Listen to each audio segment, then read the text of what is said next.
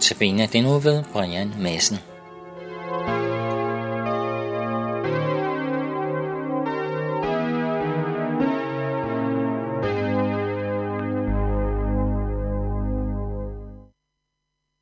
Velkommen til dagens Notabene. Mit navn er Brian Madsen. I denne uge læser vi udvalgte tekster fra Hebræerbrevet. I dag skal vi læse kapitel 8, vers 5 og 6. Det er taget lidt ud af en sammenhæng, men prøv at lytte med.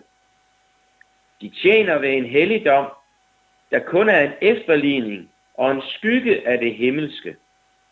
Fremstillet efter de anvisninger Gud gav Moses, da han skulle rejse åbenbaringsteltet.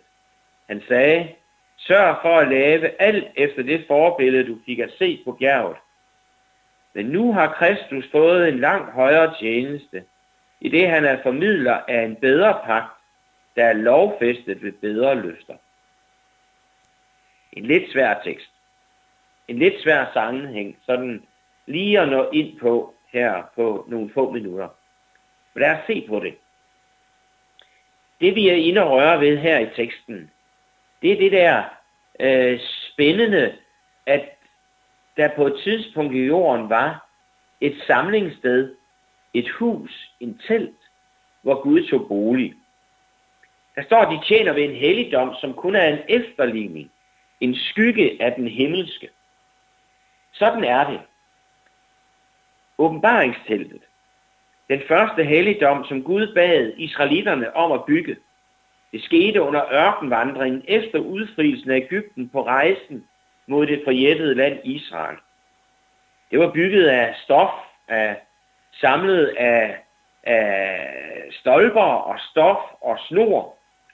En midlertidig øh, ordning, meget praktisk. Man kunne stille det op, man kunne pakke det sammen, og man kunne flytte det. Senere byggede kong Davids søn Salomo et tempel af sten og træ som afløsning for telthelligdommen. Du kan læse om det her helt utrolige byggeri i 1. kongebog, kapitel 6 og 7. Templet var virkelig smukt, utrolig smukt. Bygget af store kvadersten, beklædt indvendigt af flot cedertræ, hentet helt oppe fra Libanon. Og til sidst så blev hele templets indre overtrukket af guld. Uden for selve tempelbygningen stod det vældige brandofferalter, lavet af bronze. Og lidt derfra stod bronzebækkenet, kaldet havet, hvilende på 12 bronzeokser. Pompøst og stort. Og indgangen til det hellige bestod af en dobbeltdør, der var lavet af enebærtræ, ligeledes fra Libanon, flankeret af to utrolig smukke, majestætiske bronzesøjler. Templet var centrum for hele Israels folks gudstyrkelse. Stedet, hvor Gud på en helt særlig måde var til stede. Stedet, hvor mennesket og Gud kunne være sammen. Og dog, kun på afstand. Gud havde taget bolig i det inderste rum i tempelbyggeriet, kaldet det allerhelligste. Det var afskærmet fra resten af helligdommen og tempelpladsen. Lukket massivt på tre sider, og med siden ud imod mod det øvrige af tempelbygningen, ja, der var der ophængt et kæmpe forhæng. Et flot forhæng. Forhænget var grænsen. Intet menneske kunne komme tættere på Gud end hen til forhænget. Men at gå ind til Gud i det allerhelligste, det var ikke muligt. Det ville koste dem livet. Gud var altså tæt på, og alligevel langt borte. Det er jo det, der er menneskets ulykkelige situation. Vi har mistet fællesskabet og nærværet med Gud. Gud havde en tanke ved, at israelitterne skulle bygge først telthelligdommen siden templet i Jerusalem. Det er ikke menneskelige tankegange, der ligger bag, men det er en afbildning af det himmelske helligdom. Og det markerer altså helt synligt for alle mennesker, at Gud kan vi komme tæt på, men ikke helt ind til. Mennesket er adskilt fra det hellige, fra livet, fra det evige.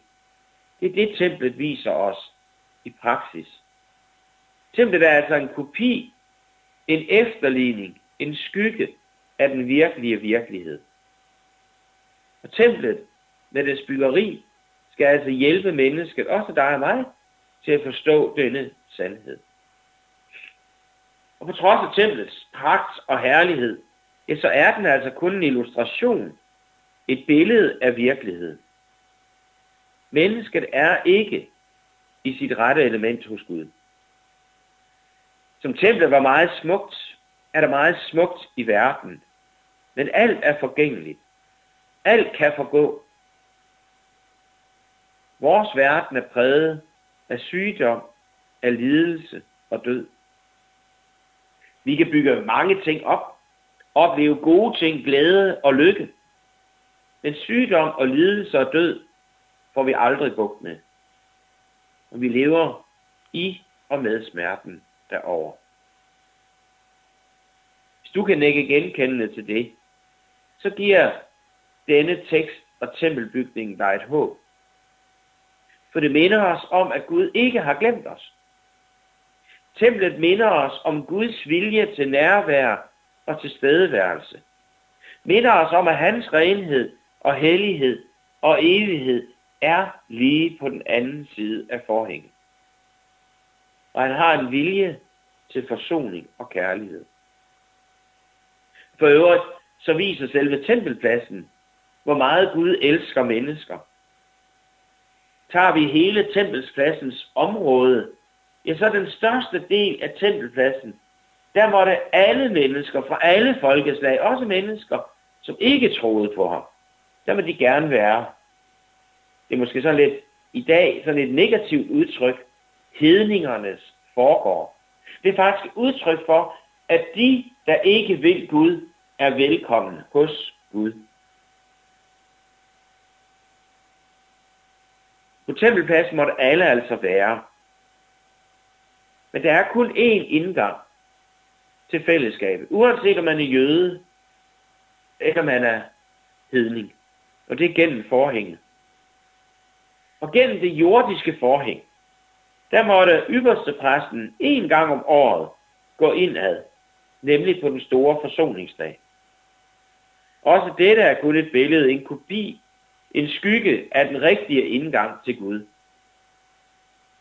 Den ind, rigtige indgang til Gud skabes nemlig ikke ved et menneske, men ved Gud.